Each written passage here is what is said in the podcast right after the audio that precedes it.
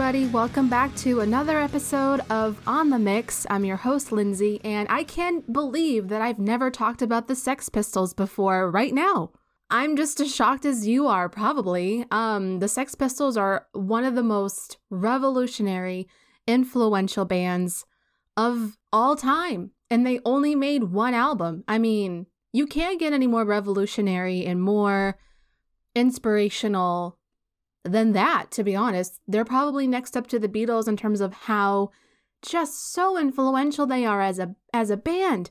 But not only as a collective, but like individually, like Johnny Rotten and Sid Vicious, etc., etc., and everything that surrounds them. Best you believe. I'm gonna get into everything, everything in this episode. Best you believe. I mean, whew, there's a lot of great information going out here. So sit back, relax. I have a feeling this is going to be a really long episode. So please sit back, relax, get a snack, do whatever you want to do because I'm just going to literally get right into it. I first want to talk about the origin stories of two of the Sex Pistols' main men, Johnny Rotten and Sid Vicious, because they're both very prominent people. So, I'm first going to talk about the leading man of the Sex Pistols, Johnny Rotten. And obviously, that's not his birth name. his name is not Johnny Rotten, okay? He was born John Lydon, and he was born in London on January the 31st, 1956. His parents were working class immigrants from Ireland who moved into a two room flat in Benwell Road in London. John spent summer holidays in his mom's native hometown of County Cork in Ireland. And it was here that he suffered a bit of name calling from the other kids for having an English accent. You know, it was it was kind of difficult for him to really kind of wrap his head around because his parents were Irish. They had Irish accents, but he was born in London, so it's interesting actually to learn that that was very prevalent for him growing up that he was really disparaged by that whole kind of prejudice. And I, to be honest, never really thought about that until now. So, um, but yeah, so when he was growing up, he experienced a lot of discrimination, if you want to call it that, for having an English accent when he would be around other Irish kids. So, in his autobiography called Rotten No Irish, No Blacks, No Dogs, John wrote of being from an Irish background in London in the 1960s as such. Londoners had no choice but to accept the Irish because there were so many of us, and we do blend in better than the Jamaicans. And at the time, I just want to do a side note. At the time, back in London in the 50s and 60s, there was a big group of Jamaicans as well as um, Irish immigrants as well in there. So I just wanted to put that a side note as well. So back to the quote here. He says, when I was very young and going to school, I remember bricks thrown at me by English parents. We were the Irish scum, but it's fun being scum too. So, John was the oldest of four brothers, so he had a lot of babysitting to do with his other siblings. So, he would look after his other siblings when his mom was going through her bout of illness and she couldn't look after the kids. He said that as a child, he belonged to a local gang of neighborhood children, and they would often end up in fights with other groups and they would beat each other up. It was just kind of, as he calls it, like an everyday, kind of stereotypical day in the life of a kid back then. You would get into fisticuffs and, you know, beat each other up and do all that. And he thought that that was just a bit of fun, you know. He describes himself as a very shy and very retiring child, and he also said that he was nervous as hell he hated going to school where he would get caned as punishment, so he would get the cane. At the age of seven, John contracted spinal meningitis and he spent a year in St. Anne's Hospital in London. Throughout that experience, he suffered from hallucinations, nausea, headaches, periods of being in comas, and a severe memory loss that lasted for four years while the treatments administered by the nurses involved drawing fluid out of his spine with a surgical needle. That procedure alone left him with a permanent spinal curvature. I hear that that's just awful, even for women going through um, epidural, you know, the needle in the spine. I heard that is extremely painful. So I can't imagine at age seven ever going through that. That's that's really horrible. The bout of meningitis that he experienced, he says, was responsible for giving him what he would later describe as his typical Lydon stare, like the crazy eyes. You know, like when you look at Johnny Rotten, like in any interview that he does, then or now, he has these like crazy, crazy animalistic eyes. Like you can just tell that there's a lot going on behind those eyes. Like that's the stare that he's talking about. So, with Johnny kind of being the oldest sibling in the family, with him looking after his other siblings, and the mom not really being around a lot because of her illness to take care of the kids, his father was often away working on building sites or oil rigs. Johnny kind of had to get a job, not really immediately, but like as soon as he was able to. He got his first job at age 10, if you can believe it, as a mini cab dispatcher, something that he kept up for a year while the family was in financial difficulties. He disliked the secondary school that he went to in Islington, where he was bullied, but at about 14, he said that he broke out of the mold and began to fight back at what he saw as the oppressive nature of the school teachers, who he felt instigated and actually encouraged the other children to be all the same. Pretty much, if you were against the mold of what school wanted you to be, then you were the outcaster and you were not welcome. That's pretty much what he would describe. And that makes total sense. That's still the way that it is today. In my personal opinion, from what I remember in school, that's definitely still the exact same way. As a teenager, he listened to a lot of rock bands. Of course, he would. I mean, as a kid that's growing up in a bit of a disparaged situation, this is the thing that I've noticed throughout all of my episodes that I've ever done is that a lot of these musicians, they have a really turbulent lifestyle, a really tragic upbringing, and they turn to music as a way to numb the pain, if you will. So, Johnny is no stranger to music. He absolutely loved and loves still music. When he was a teen growing up, he was most drawn to bands like Hawkwind, Captain Beefheart, Alice Cooper, and the Stooges. And also, apparently, these were bands that his mother also liked, and that would embarrass him because as a teenager, you don't want to like the same things that your parents like, of course. You want to be different.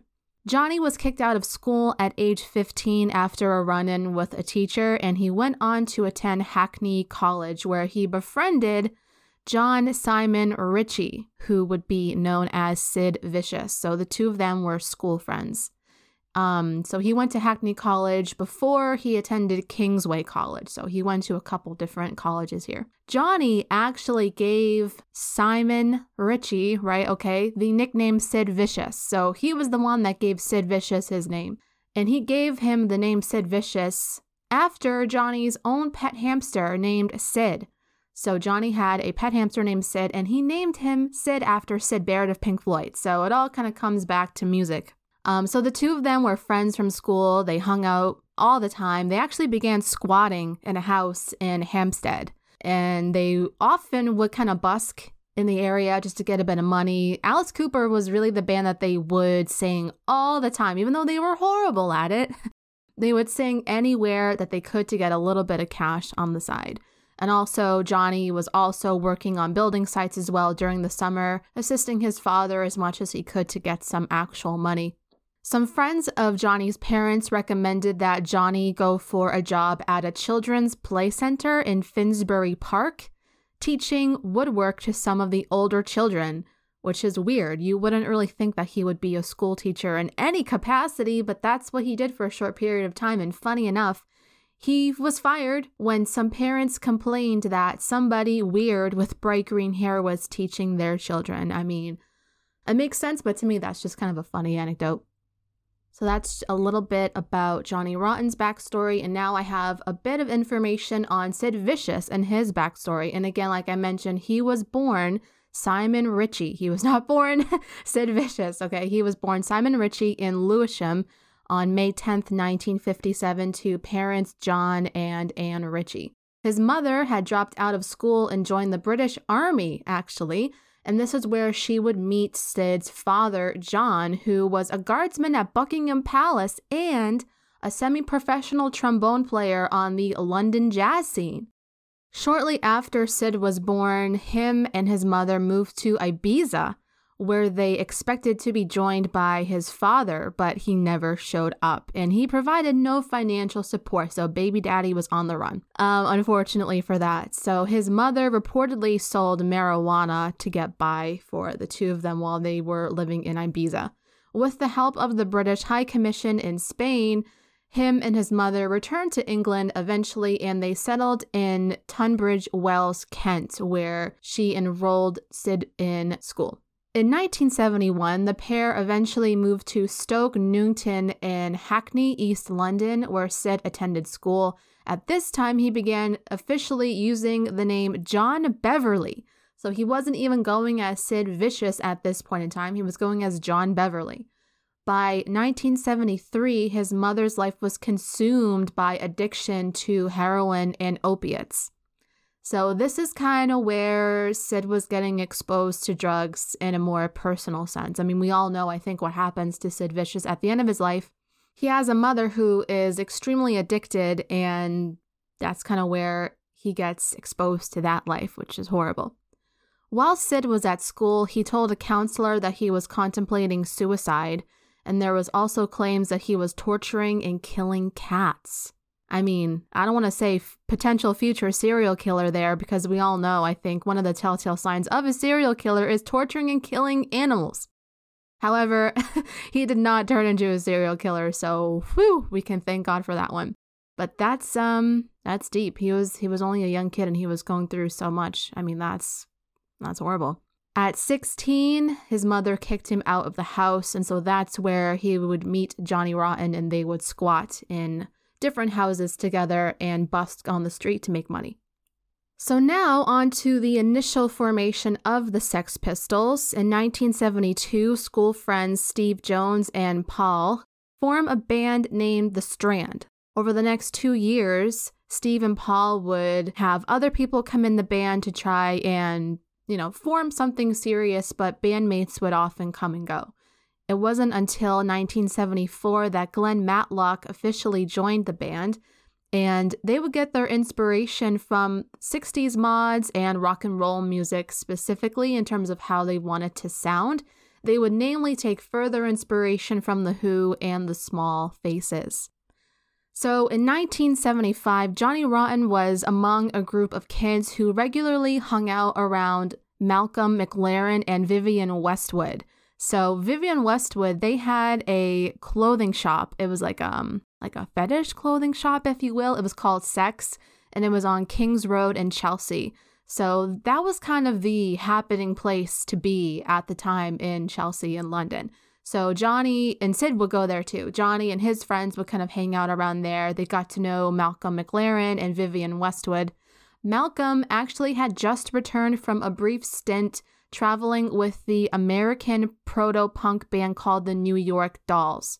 And he was just starting to promote this small time band called The Strand, right? So that's the band with Steve and Paul and Glenn. So he was managing and promoting them. So Johnny had just come in the store and they were looking for a singer because they didn't have a singer at that point. And of course, this band would later be the Sex Pistols. Um, Malcolm was very impressed with Johnny's appearance because Johnny was all about the dyed hair. He was all about kind of the punk aesthetic. He had the ragged look, he had the unique sense of style. He had a modified Pink Floyd t shirt that particularly caught Malcolm's eye. The shirt was the band Pink Floyd, the eyes were scratched out on the t shirt, and the words I hate was written in felt pen above the band logo. So basically, I hate Pink Floyd with the eye scratched out, if you can imagine. Like, very, very punk of him to do that, of course. So, Malcolm was very impressed with his aesthetic. He asked if he could like audition for the band right then and there. And so Johnny performed a not so great, but I think very enthusiastic cover of Alice Cooper's 18 over the shop's jukebox. And boom, that's it. That's the story. Johnny was chosen on the spot right then and there to be the band's frontman. So now at this point in time, this is the early incarnation of the Sex Pistols. Sid Vicious would come later. And so now at this point, the band was starting to rehearse some music. Johnny provided the lyrics, with Steve and Glenn providing the music.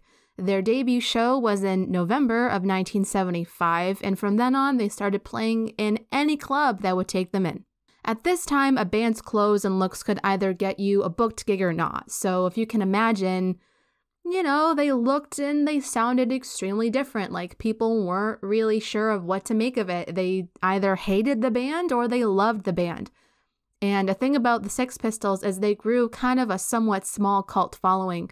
So whoever loved them, they would like follow them. Um, and funny enough, Sid Vicious was one of those extreme, like number one fans of the Sex Pistols. Like he would go see them anytime he could. Obviously, he knew Johnny Rotten from his school days, but he like loved everything about what they were doing. He thought they were the best thing since sliced bread. Like he was so infatuated. And so along they're kind of trying to get gigs at any club that would take them on, right? They made friends eventually with some people in the crowd, and some of these people, notably, were Billy Idol and Siouxsie Sioux of Siouxsie Sioux and the Banshees.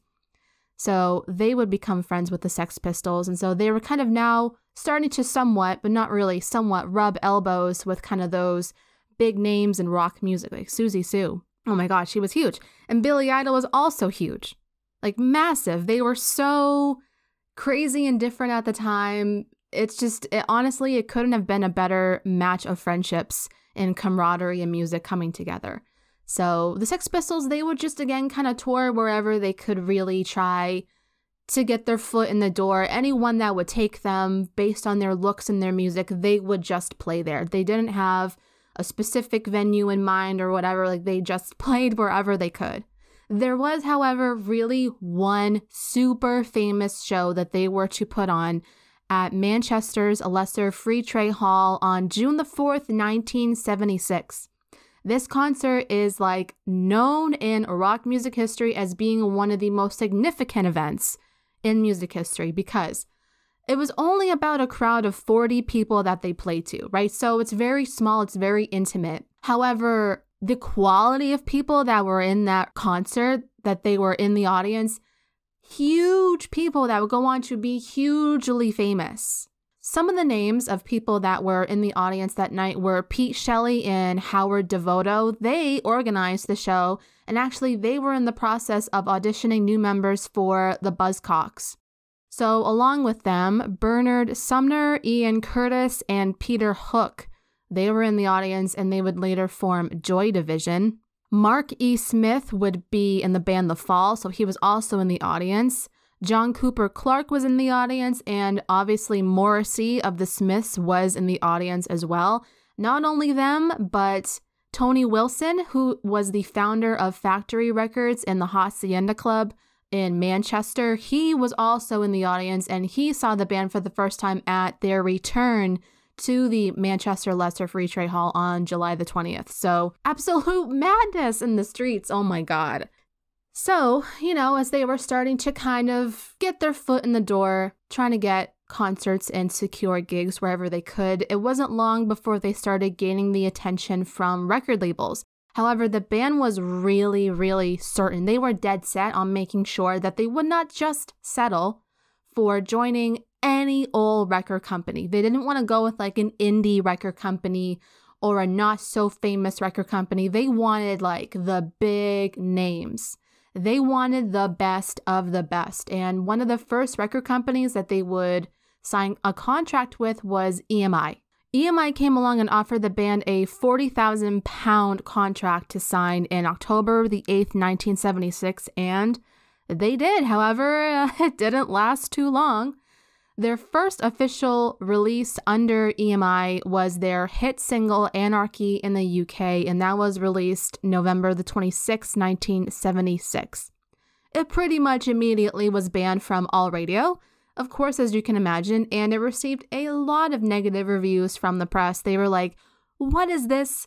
If you can imagine, a lot of people back in England, I think there are still a lot of people, but maybe not so much, but like back in the day, there were a lot of royalists who just were very pro the royal family and keeping up that kind of facade of like loving parliament, loving the royal family. So, any person that was against the royal family or against the parliament, the government, anything like that was like shock horror. Like, oh my God, I can't even believe someone would be against this kind of thing. And so, if you can imagine, when they released Anarchy in the UK, it was pandemonium. Like, there was no way that any, I think, mainstream paper would even like put them out or just, it would be a mess if they even did. So, however, even with those negative side effects, the single still charted at number 38. So, it wasn't a horrible placement on the chart it was it was decent for a first single from the Sex Pistols. It was great. I think that this honestly, their success initially at least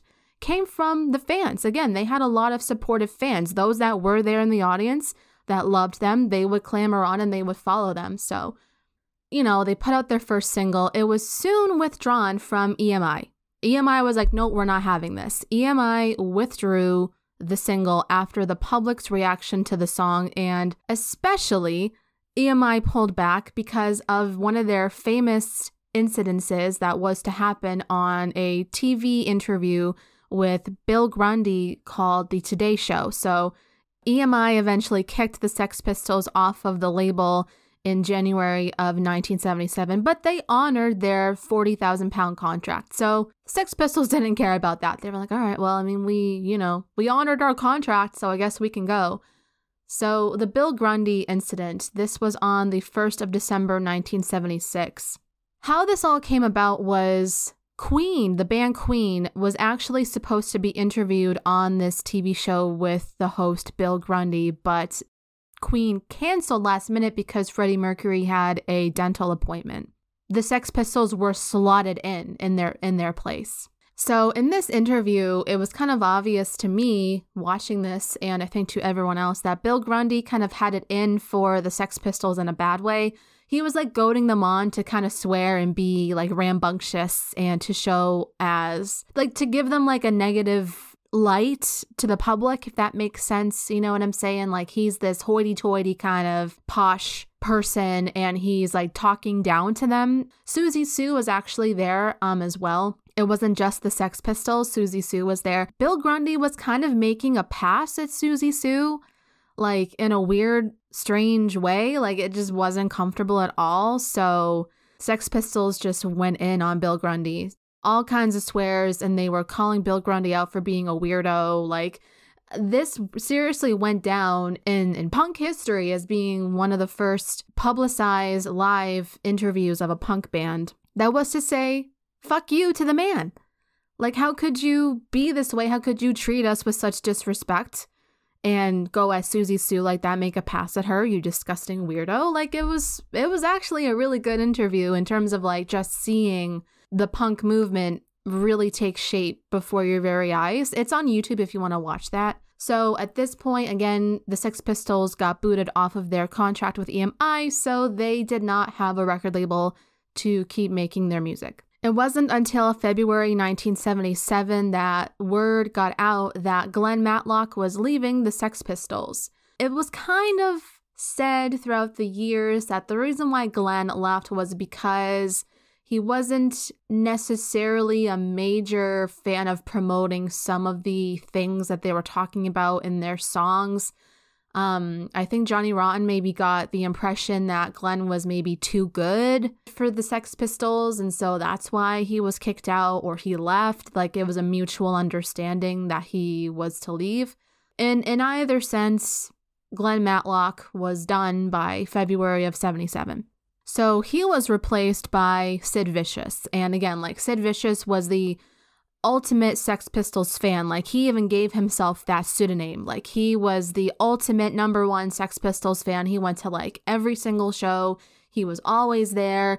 And also, Sid had the look. Like, Sid was like a tall, skinny kid who had that punk look, you know what I'm saying? Like, with the leather jacket, the shoes, the hair, the attitude, the gruff, the rough exterior, like he had all of that going for him.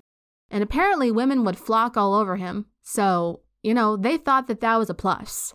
Sid actually was also a previous drummer for Siouxsie Sioux and the Banshees, and he was also a drummer for a band called The Flowers of Romance.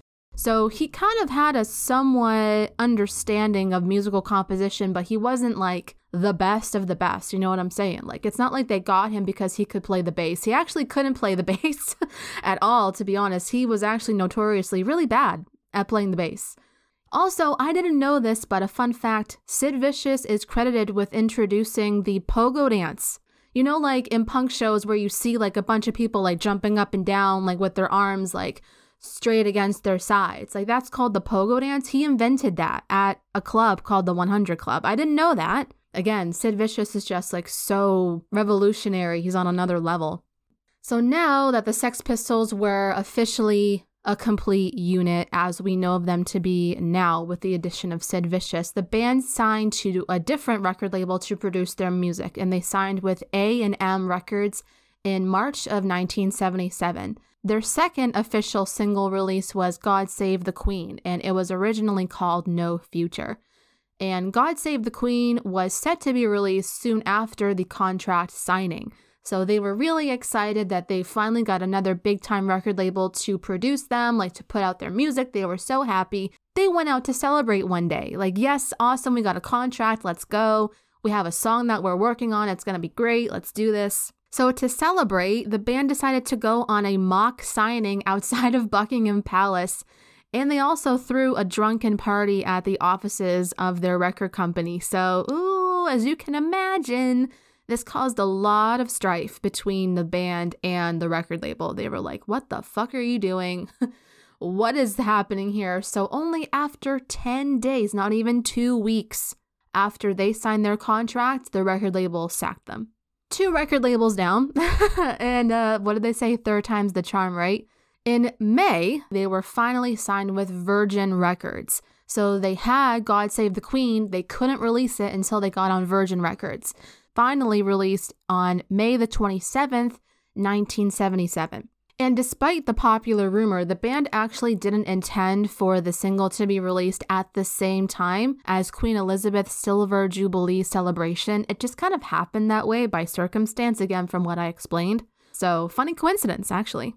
And kind of again in the same way that Anarchy in the UK went down, despite the song being banned on the radio like instantaneously, um, and the huge amount of backlash from critics and things like that even from members of parliament like i'm telling you like people were out for blood with the sex pistols. Like they were getting into fights like threats. Like it was bad. I'm telling you members of parliament even came for them. Like really really really really really bad stuff was going on here.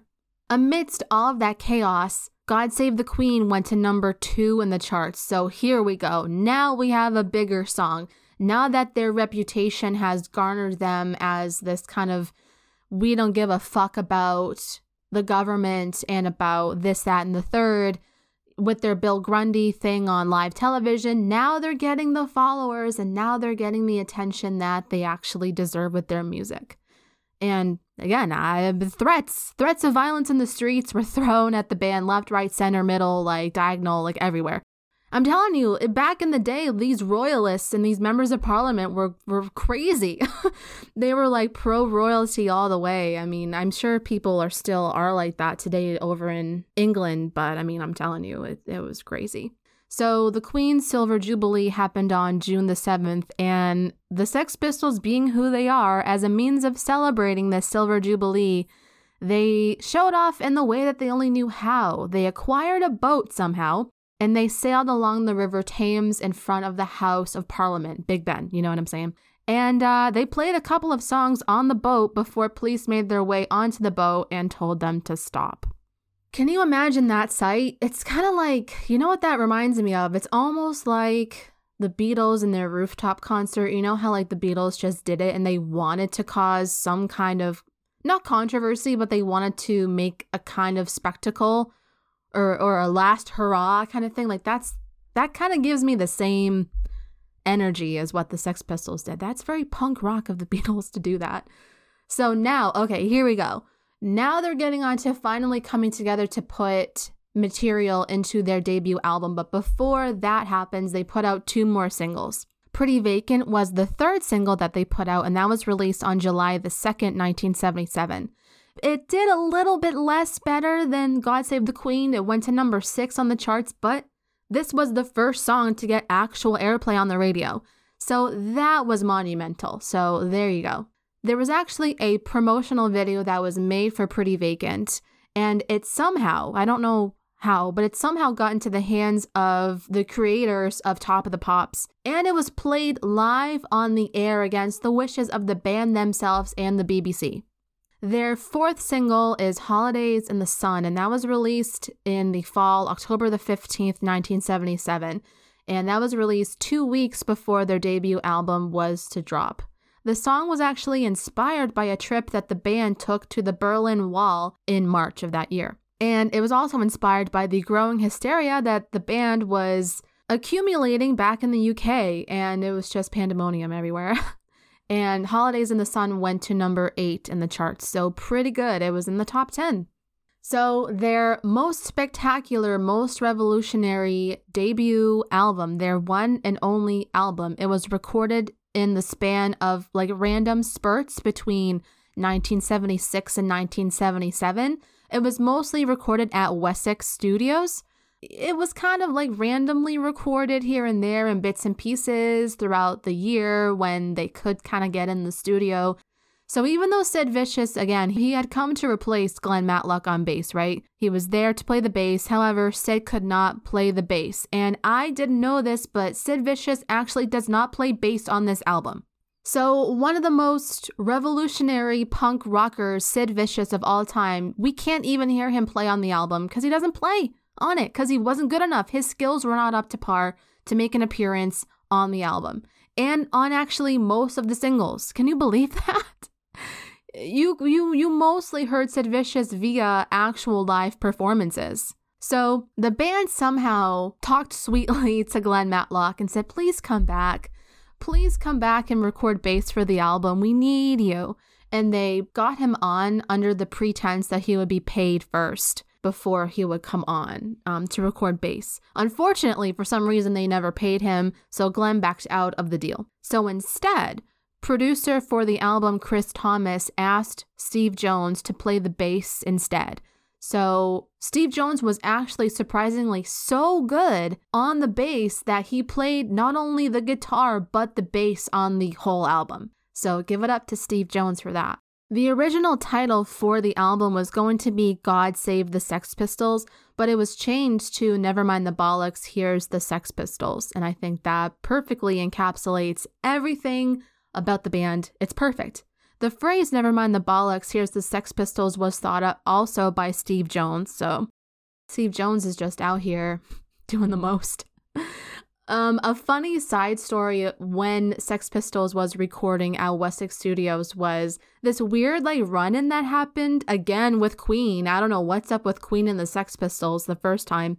Queen was in the studio at Wessex and they were doing some material for an album. The Sex Pistols were also obviously at Wessex Studios to record their album. And one of the things that Freddie Mercury really wanted to portray in his music was that he wanted to bring ballet to the masses. He was a fan of ballet. He enjoyed that kind of um, theatrical music, but also the dancing, the outfits, you know, that kind of thing. He wanted to bring that kind of culture to the mainstream. So that's one of the mission statements of Freddie Mercury. And so, jokingly, Sid Vicious comes over to where Queen is recording, and he jokingly asked Freddie Mercury if he had managed to finally bring ballet to the masses yet. And in a fucking awesome quip, Freddie Mercury goes, Aren't you Simon Ferocious or something? What are you doing here? He grabs Sid Vicious by the collar and he pushes him out of the door absolutely amazing. Go Freddie Mercury. That is one of the best mic drop moments that I've ever heard. Like that is so good. Aren't you Simon Ferocious or something? That's just a really funny like kind of side note to the whole to the whole legend of Sex Pistols. It's just pretty funny. So, all of the UK was eagerly awaiting the arrival of the Sex Pistols' debut album because, again, they were making a name for themselves in the papers, on TV, their singles were in the top 10. Like people were seriously so eagerly awaiting this album. So much so that pre orders for the album were up to about 125,000 advanced copies. So you know this album was going to do good when pre orders were that high. I mean, that's really, really good. The album was released on October the 28th, 1977, and immediately charted to number one because of the eager anticipation for it. And it was a massive hit. However, you have to have some controversy when you're the Sex Pistols, so a lot of these record stores they would obviously promote the album you know by having maybe a promotional poster or like they would put the record in the shop window so obviously the title is never mind the bollocks. Here's the sex pistols right? So police actually went to one of these record stores and they saw this and they said hey that's profanity. You can't put that up there. You gotta take it down. Some of these record stores banned the album from being put up at all. Um, unfortunately, that kind of stopped them from word of mouth if you've never heard of them before, or, you know, obviously selling the records that was impeding the sales a lot. So the band had to get a lawyer to prove that the usage of the word bollocks was actually not profanity. So when they took the police or, you know, whatever to court, when they were in court for this, had to make the case for the band that the word bollock actually historically was a nickname for a priest, a clergyman back in history. Okay, like when people say bollocks, I think we all know what they're talking about. But they had to make the case that, hey, historically, the word bollock actually is a nickname for a clergyman, but that also bollocks can mean nonsense. Like, never mind the nonsense. Never mind the stupid stuff going on. Here's the Sex Pistols, is basically what the title was supposed to say.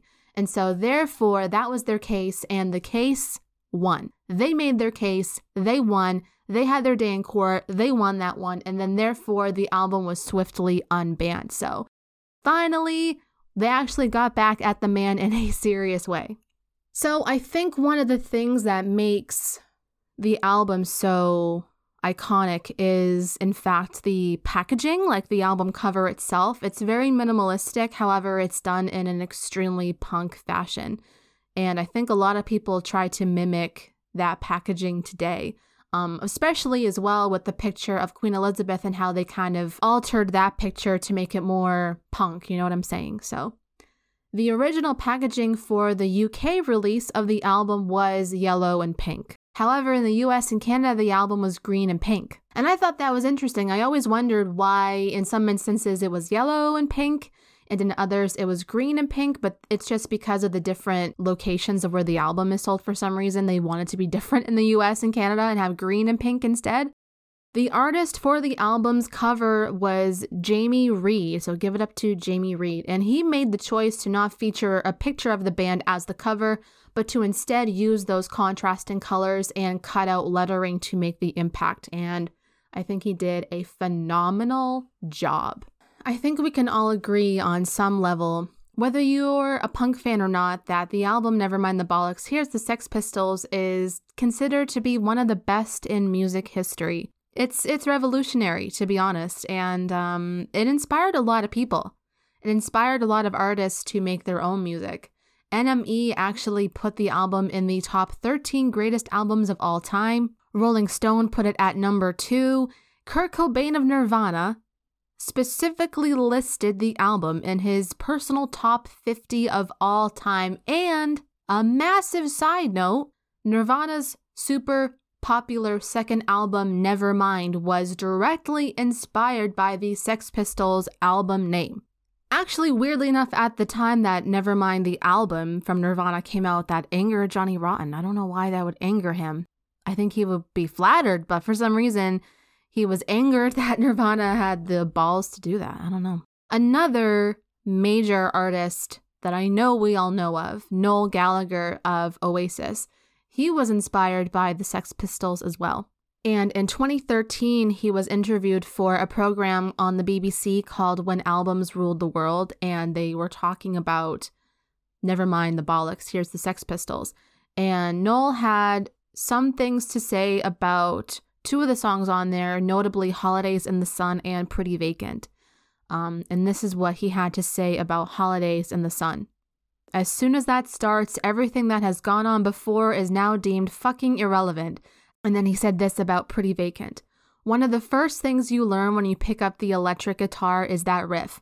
I made 10 albums, and in my mind, they don't match up to that, and I'm an arrogant bastard. I'd give them all up to have written that. I truly would. So, it can't be an episode about the Sex Pistols without talking about the extremely turbulent relationship between Sid Vicious and Nancy Spungen. I think we all know this. I think it's actually, to be honest, one of the most famous celebrity couples ever in the history of all time.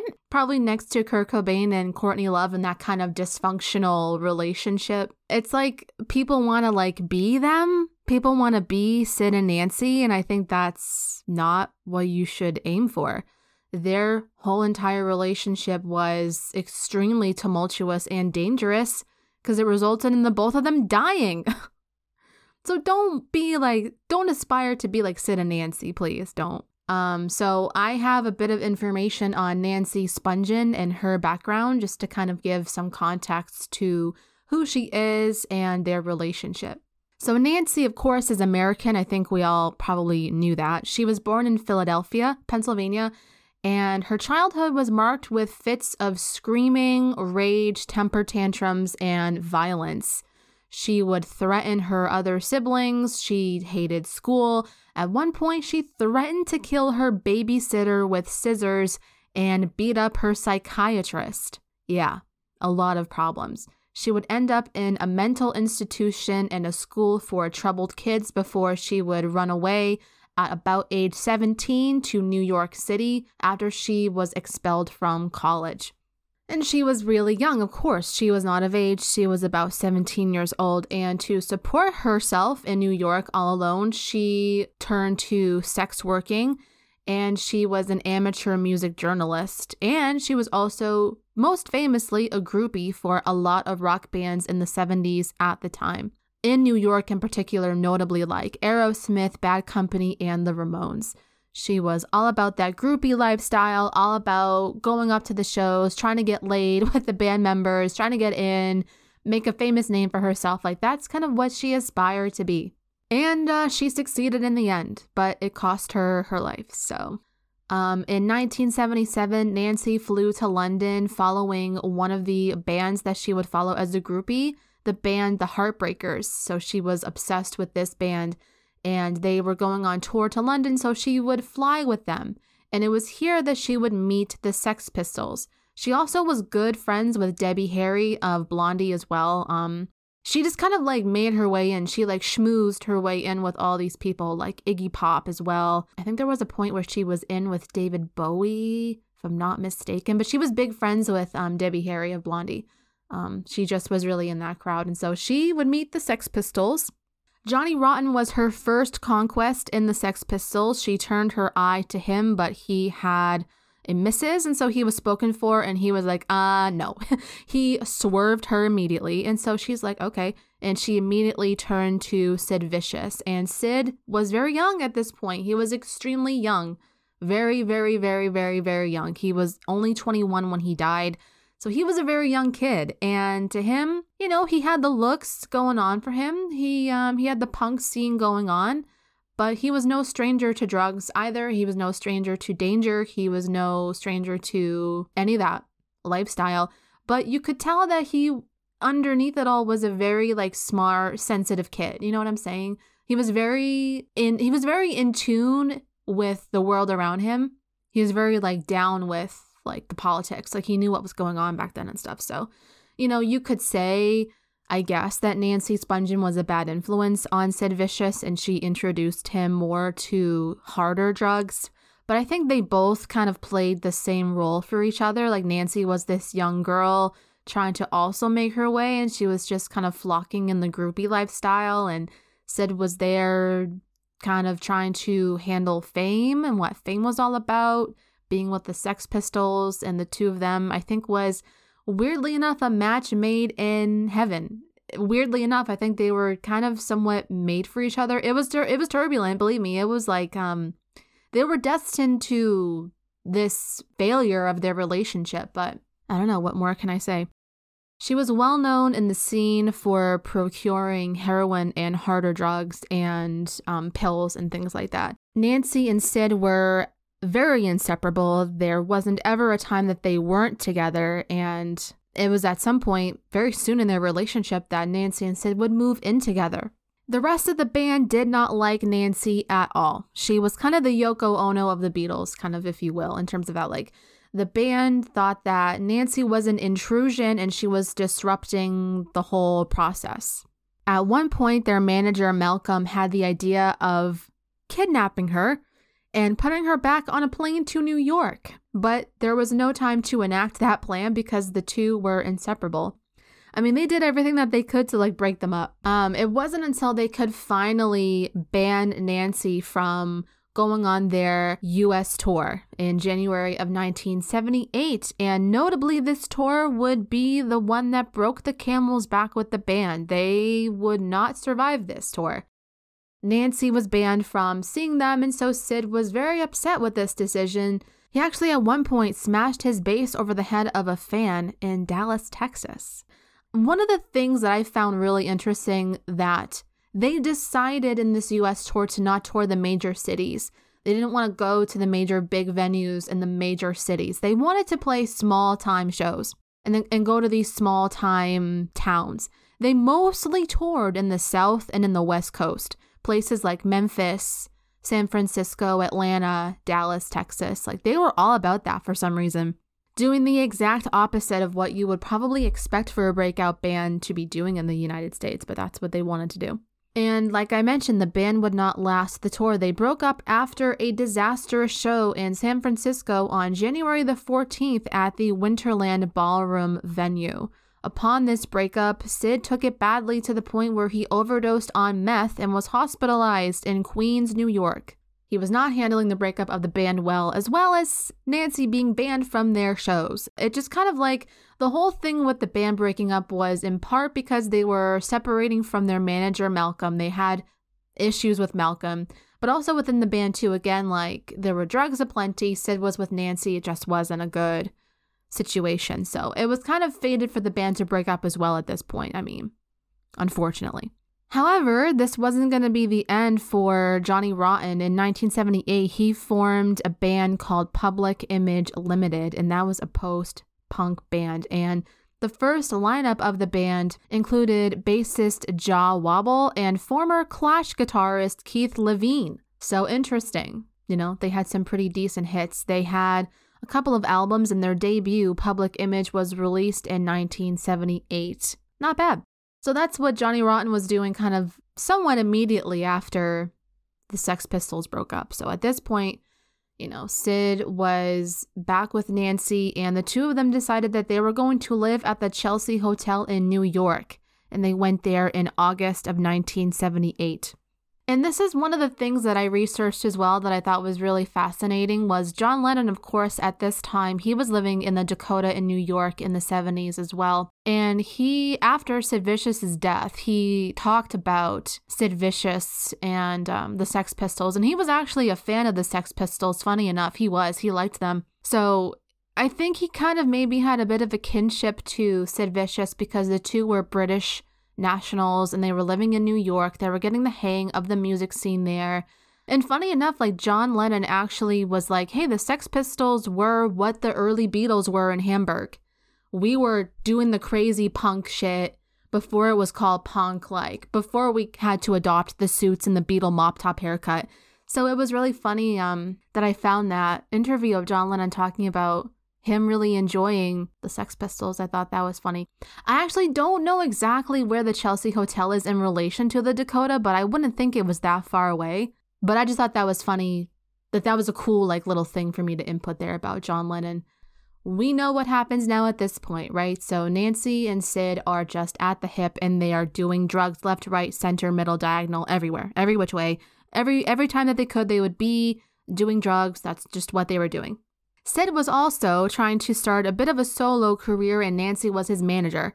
Um, and that wasn't going well. Sid notably has done the famous cover My Way. That's Frank Sinatra, if I'm remembering that correctly. Um, yeah, there's a music video of him doing that, and it's really cool, actually. It's really, really, really awesome. If you've never heard that cover, it's an interesting punk take. Um, I think it's great. So that's kind of what Sid was trying to do, his own solo stuff. Nancy was acting as his manager. It just wasn't good. Their drug lifestyle kind of came to a bit of a crash on the night of October 11th. They were hosting a party in their small room, The hotel put them on the first floor because that's where a lot of those kind of drug addicts and junkies and party goers would stay. They would put them on the first floor. So they had their little space on the first floor, and Sid swallowed about 30 tablets and he went out like a light as guests and other drug addicts and drug dealers came in and out. Nancy was there, of course. So this is why there's a bit of a discrepancy on whether Sid did or didn't kill her. It just is hard to really say whether he did conclusively or not because there were so many people coming in. It just, you know. So at around 11 a.m. the following day on the 12th, a lot of people were ringing the front desk of the hotel because there was distress happening in room 100. Nancy had been stabbed and she was lying in the bathroom with the knife still in her and she had bled to death. And Sid woke up that morning and he was like walking around the hotel in a daze saying that he had killed her. Um, you know, he's like, "Oh my god, I killed her. I killed her. I killed her." However, when the police asked him like, "Did you kill her? Like what's going on?" he actually said, "No, I didn't kill her." So, this is also why it's hard to say because I think he wanted to take responsibility because he thought, oh my God, it must have been me. But maybe he came to and thought, well, no, I maybe couldn't have. It's a bit of a weird, tricky situation. I still don't really know if he did or didn't, but either way, it ate him up mentally. He couldn't get over that, right? So, because he was kind of, I think, the number one culprit of this crime, of this murder, he went to jail. Um, and his mom bailed him out. I don't know how she got the money, but his mother bailed him out and she got him drugs pretty much like right out of jail. Like, hey, son, I got you some drugs. You know what I mean? Like, great mom of the year award right there. Sid was powerless to withstand this overwhelming loss in his life, and he attempted suicide a few days after her death. Um, but he would survive that. So he spent two months in Rikers Island prison, and Rikers Island is no joke. Um, I mean, Rikers Island is seriously no joke. You don't want to be there. Like, that is bad news bears. And uh, again, his mom bailed him out in February of 1979, and his mother was like, Hey, I got some dope. I got some heroin. You want to do this? Let's do this. Here's the thing, too, with his death that we can speculate, but it's just like a oh gray area. Um, Sid was found dead from an overdose, but because he was in the company of his mother, it's kind of speculated that his mother killed him. Like his mother administered the overdose. Now, I don't know. That's just another side note to this. Like, did she kill him or not? I think that's up to you to decide whether you believe that or not. But either way, he died of a drug overdose on February the 2nd, and he was no more. He wanted to be buried with Nancy um, in his punk attire, but he was never buried next to her. I don't know why. The two of them had like a death pact that if one was to die, the other would follow. Um, again, that's why it's kind of hard to know, like, you know, because Sid was in the company of his drug addicted mother the speculation goes that she felt bad for Sid, that he was like suicidal and he wanted to die, and so that she like did it herself, kind of thing. I don't know. But either way, Sid was no more.